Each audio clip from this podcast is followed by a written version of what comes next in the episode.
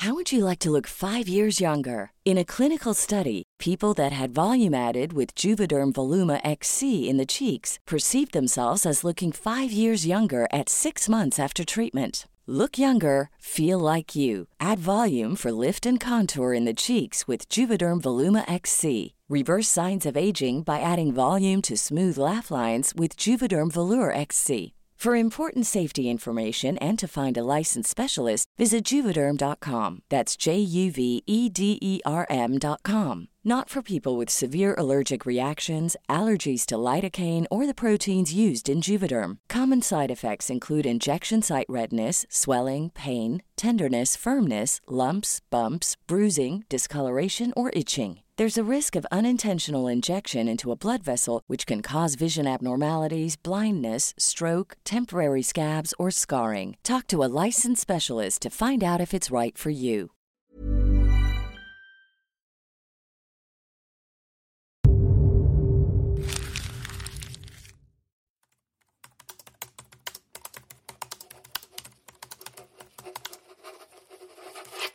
Seguirle el ritmo al país no es cosa fácil, pero en este espacio intentaremos, semana a semana y en 25 minutos, comprender juntos lo que sucede en el territorio que habitamos. Esto es Semanario Gato Pardo y yo soy Fernanda Caso.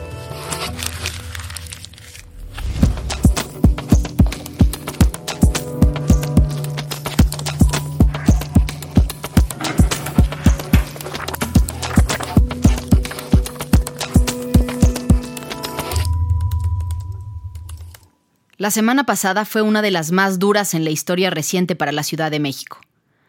Cualquier plan editorial para arrancar la semana tuvo que hacerse a un lado para abrirle paso a la cobertura de la tragedia que sucedía en nuestro país.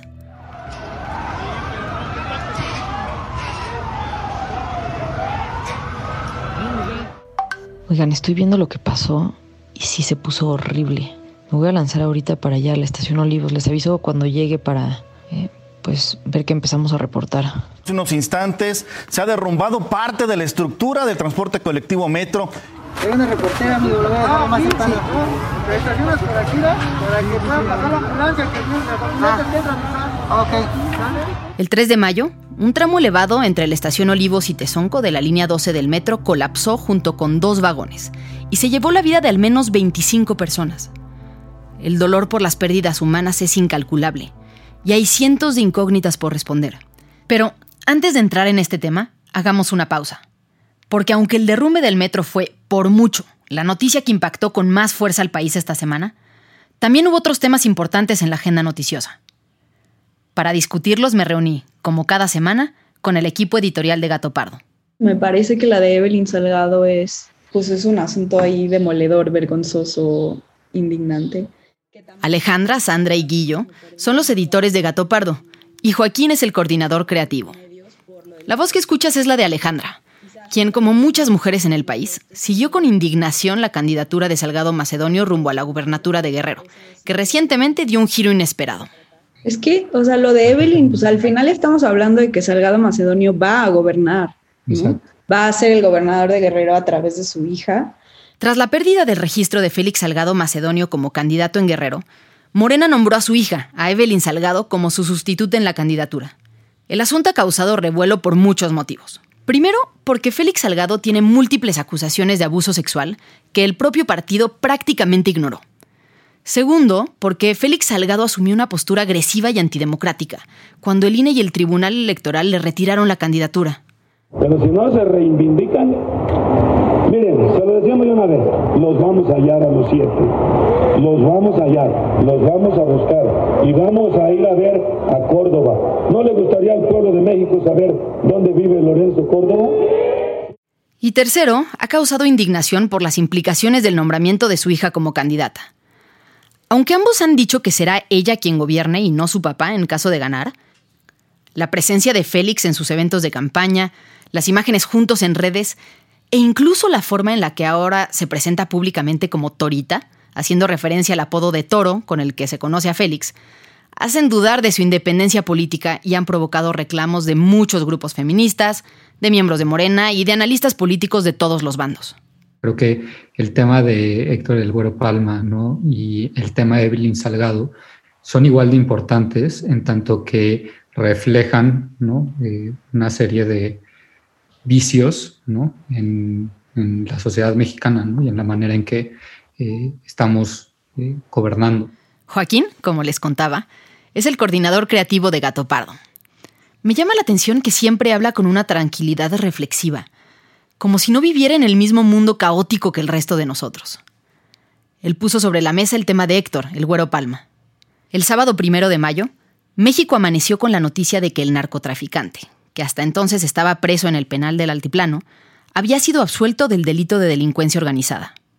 Sin embargo, ocho minutos después de su liberación, fue reaprendido por su presunta participación en un doble homicidio en mayo de 1995 en Nayarit, contra el subcomandante de la Policía Judicial del Estado y su jefe de escoltas.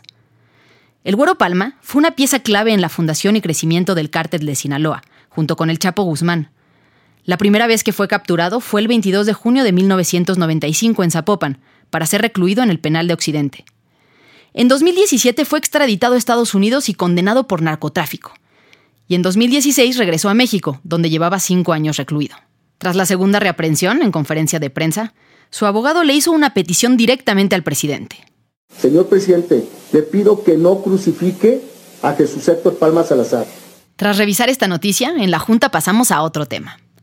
Hablamos de la ley Olimpia, que fue recientemente aprobada en la Cámara de Diputados y busca sancionar a quien grabe, fotografíe, imprima, divulgue o publique fotos, audios o videos con contenido íntimo sexual de una persona sin su consentimiento.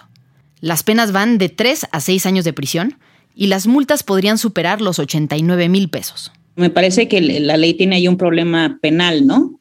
O sea, introduce sanciones penales, ¿no? Y creo que ese tipo de justicia sí, digamos, es el que está más a la mano en la mente de todos, pero al rascarle, lo que uno se da cuenta es que no acaba en la cárcel quien, quien es culpable. Esta es la voz de Sandra, otra de las editoras de Gato Pardo, quien está siempre al tanto de la coyuntura política especialmente de la que involucra temas de género, y nos recordó los claroscuros de esta ley.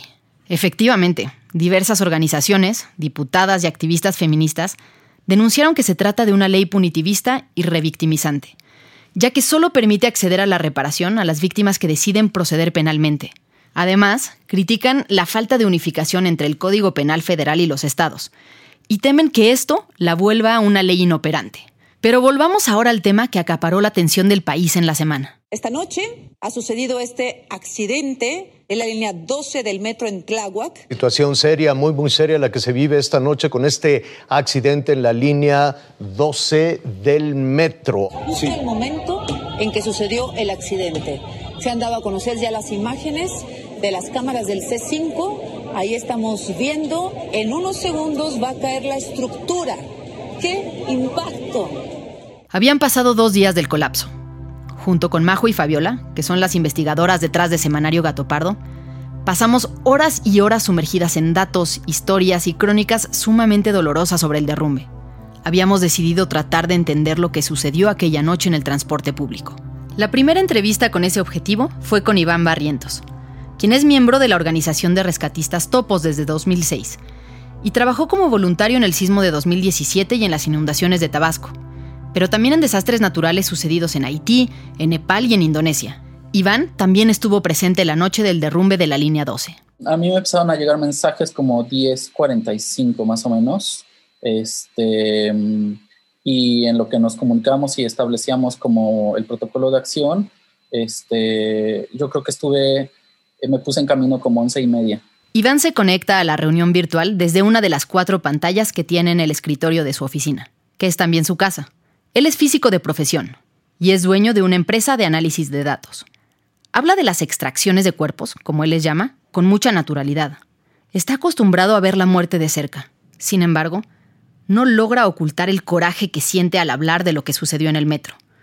Pues no se trató de un desastre natural, como tantos otros en los que él ha colaborado, sino de una tragedia que pudo haberse evitado. Es triste mm, ver que la mayoría de los accidentes eh, afecta a los más vulnerables, ¿no? Socialmente.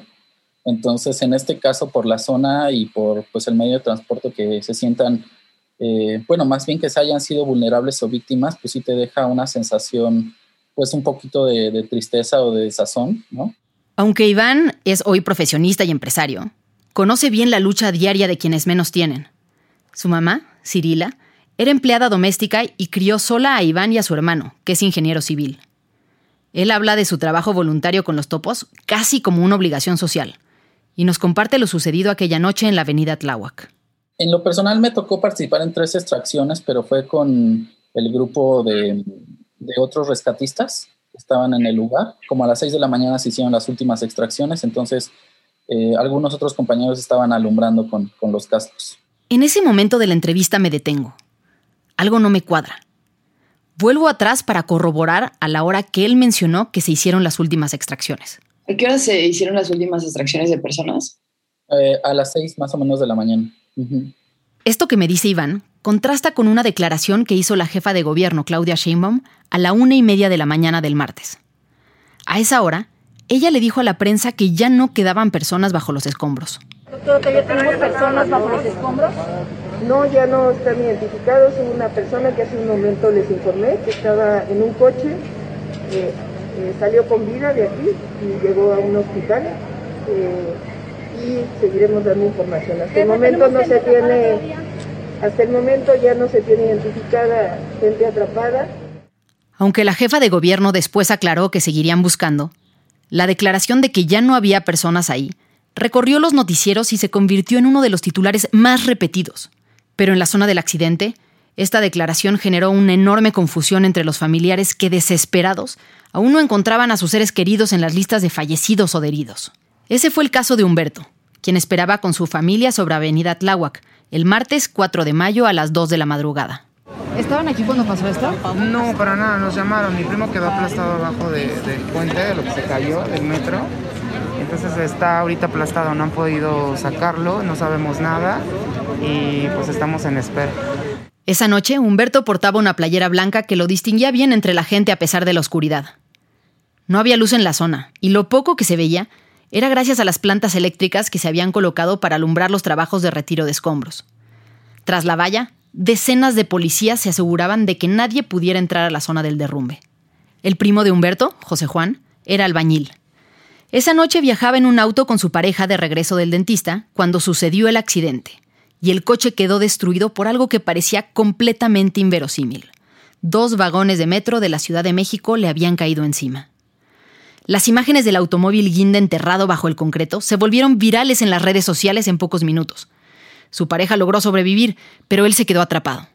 Humberto caminaba nervioso entre sus familiares. Primos, tías y tíos que habían acudido al lugar en cuanto se enteraron de la noticia. Estaba también presente el padrastro de José Juan, a quien la información imprecisa del gobierno también le llegó, en voz de otro de los vecinos. Protección Civil está dictando ahorita que ya no hay ninguna persona atrapada. Entonces ya la han de haber sacado a tu familia. Necesito ir a ver, pero no me dan permiso. Pero si no dejan pasar. Si no me dejan pasar. Allí estaba también Marisol, la mamá de Brandon, un joven de 13 años que aquella noche volvía a casa desde el centro y de quien no se sabía nada desde las 10 de la noche. Y Gisela, la esposa de Miguel Ángel, quien hacía su trayecto de regreso del trabajo y llevaba varias horas sin responder su teléfono.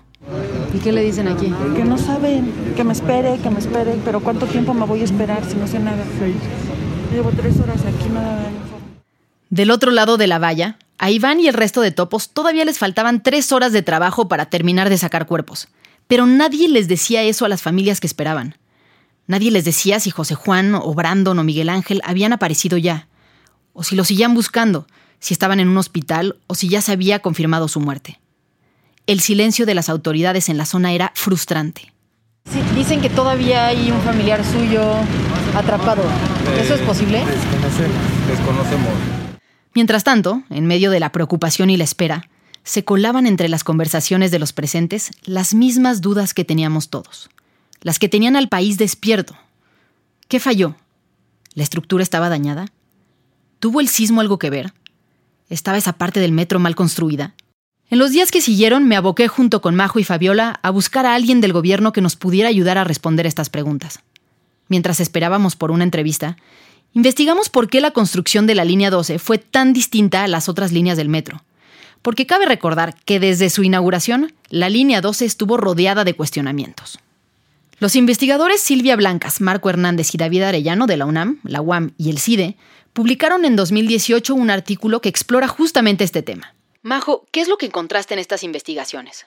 Las primeras 10 líneas del metro fueron desarrolladas bajo un sistema y un modelo muy específico en el que el sistema de transporte colectivo era como el que hacía la organización central, técnica y operativa de, y tenía una fuerte relación con un grupo constructor que era el ICA, que son los ingenieros civiles asociados, y que además contaban con una fuerte intervención eh, y apoyo del gobierno federal.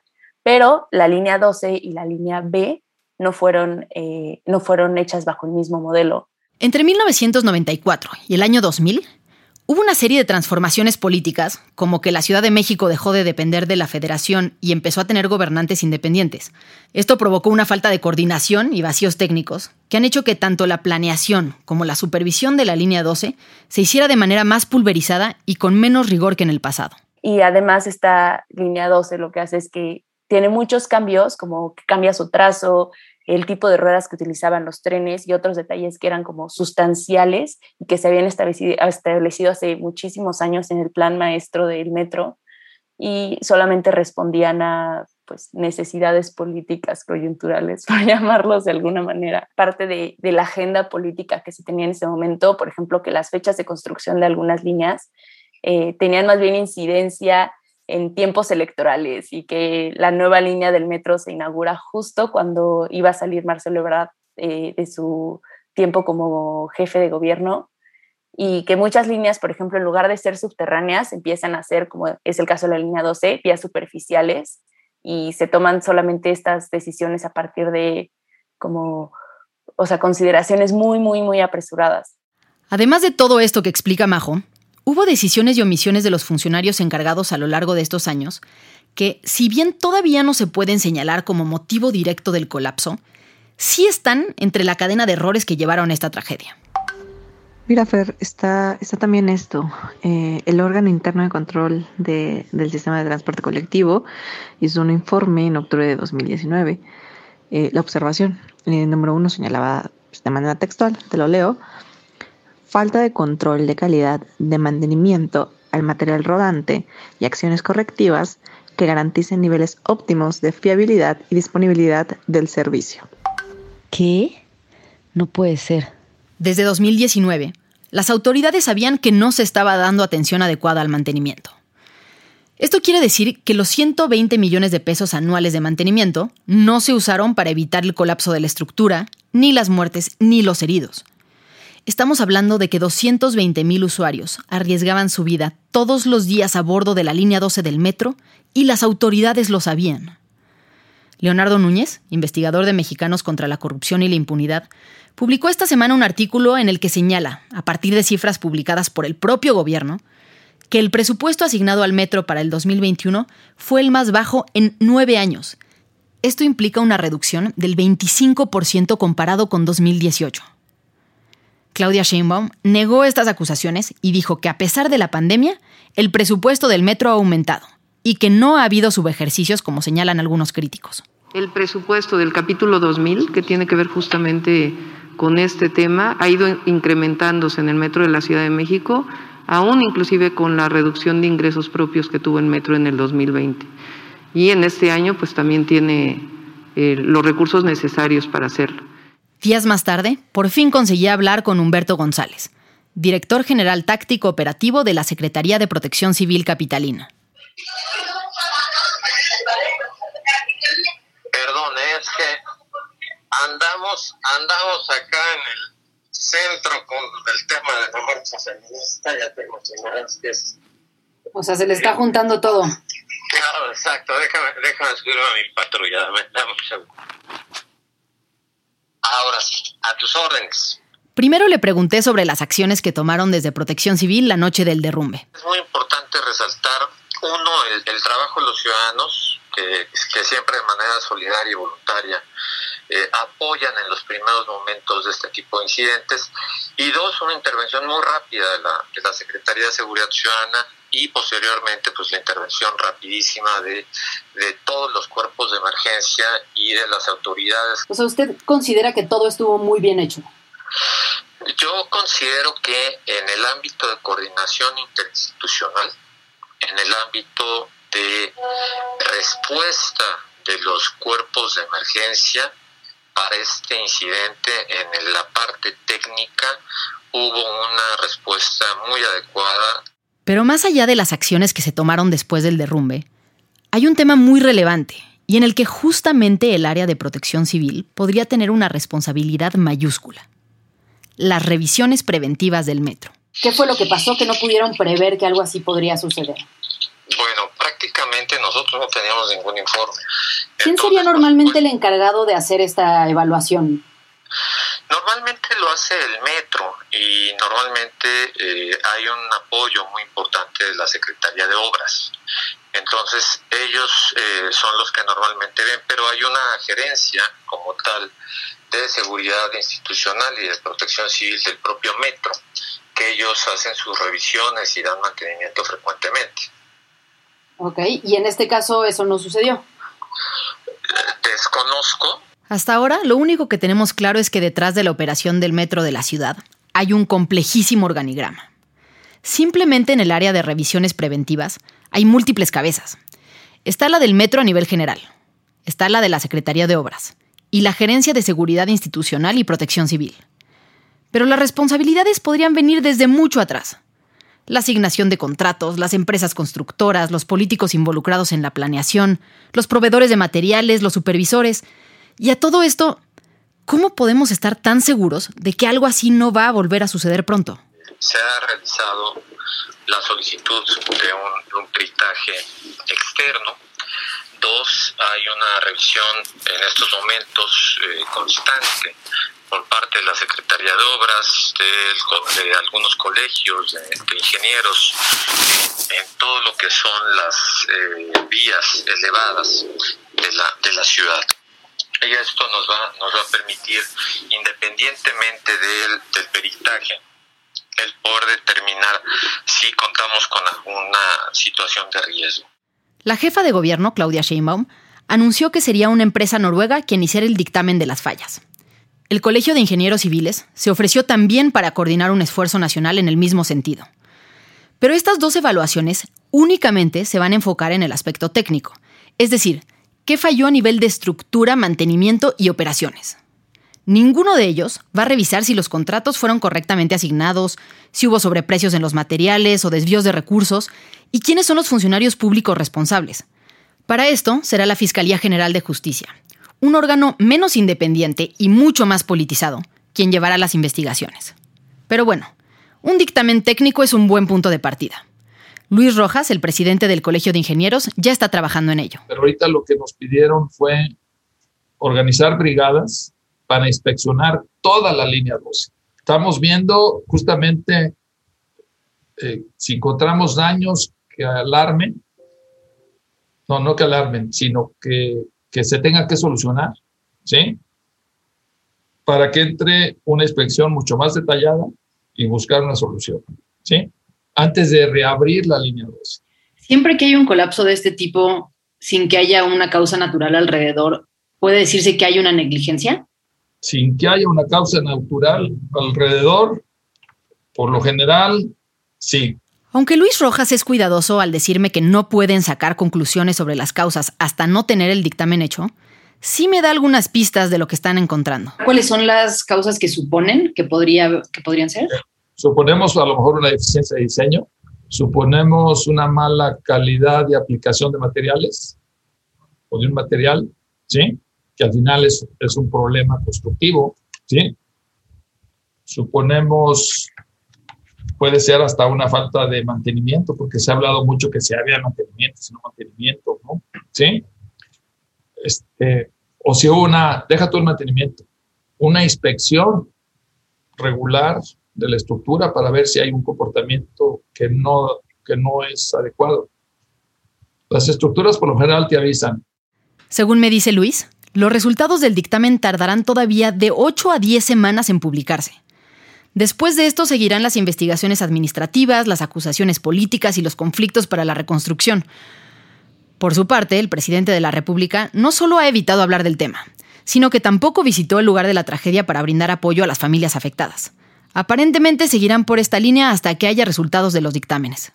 A partir de ese dictamen que legalmente está a cargo de la Fiscalía General de la República y de la Fiscalía de el Gobierno de la Ciudad de México, más el dictamen de expertos independientes.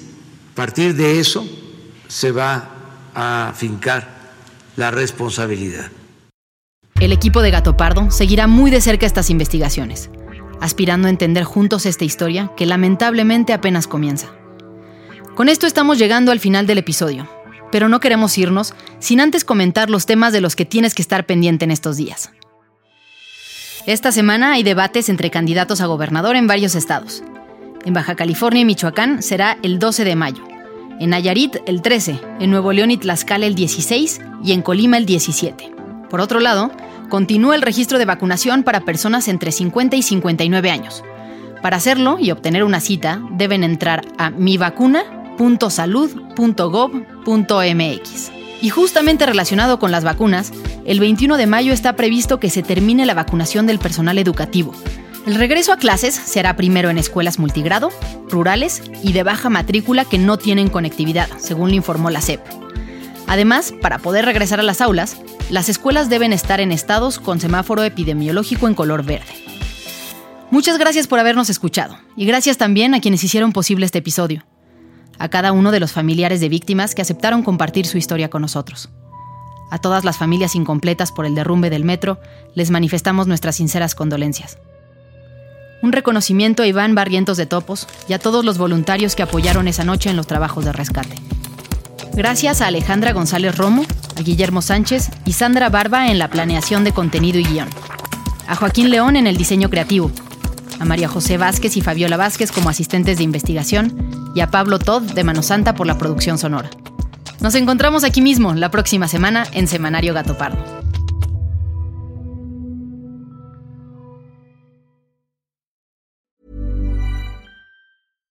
Flexibility is great. That's why there's yoga. Flexibility for your insurance coverage is great too. That's why there's United Healthcare Insurance Plans.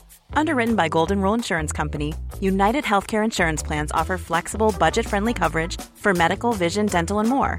One of these plans may be right for you if you're, say, between jobs, coming off your parents' plan, turning a side hustle into a full hustle, or even missed open enrollment. Want more flexibility? Find out more about United Healthcare Insurance Plans at uh1.com.